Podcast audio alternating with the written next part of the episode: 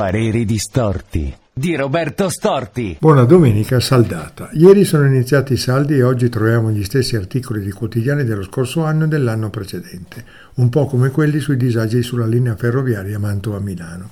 La legge sui saldi non tutela niente e nessuno perché inizia troppo presto, anche a detta degli operatori, perché non incide sull'e-commerce, perché in molti se non tutti hanno inventato la tessera fedeltà o il messaggino che propone un anticipo di sconti, perché appena possibile si inseriscono nuove occasioni di saldo come il Black Friday e altre amene trovate.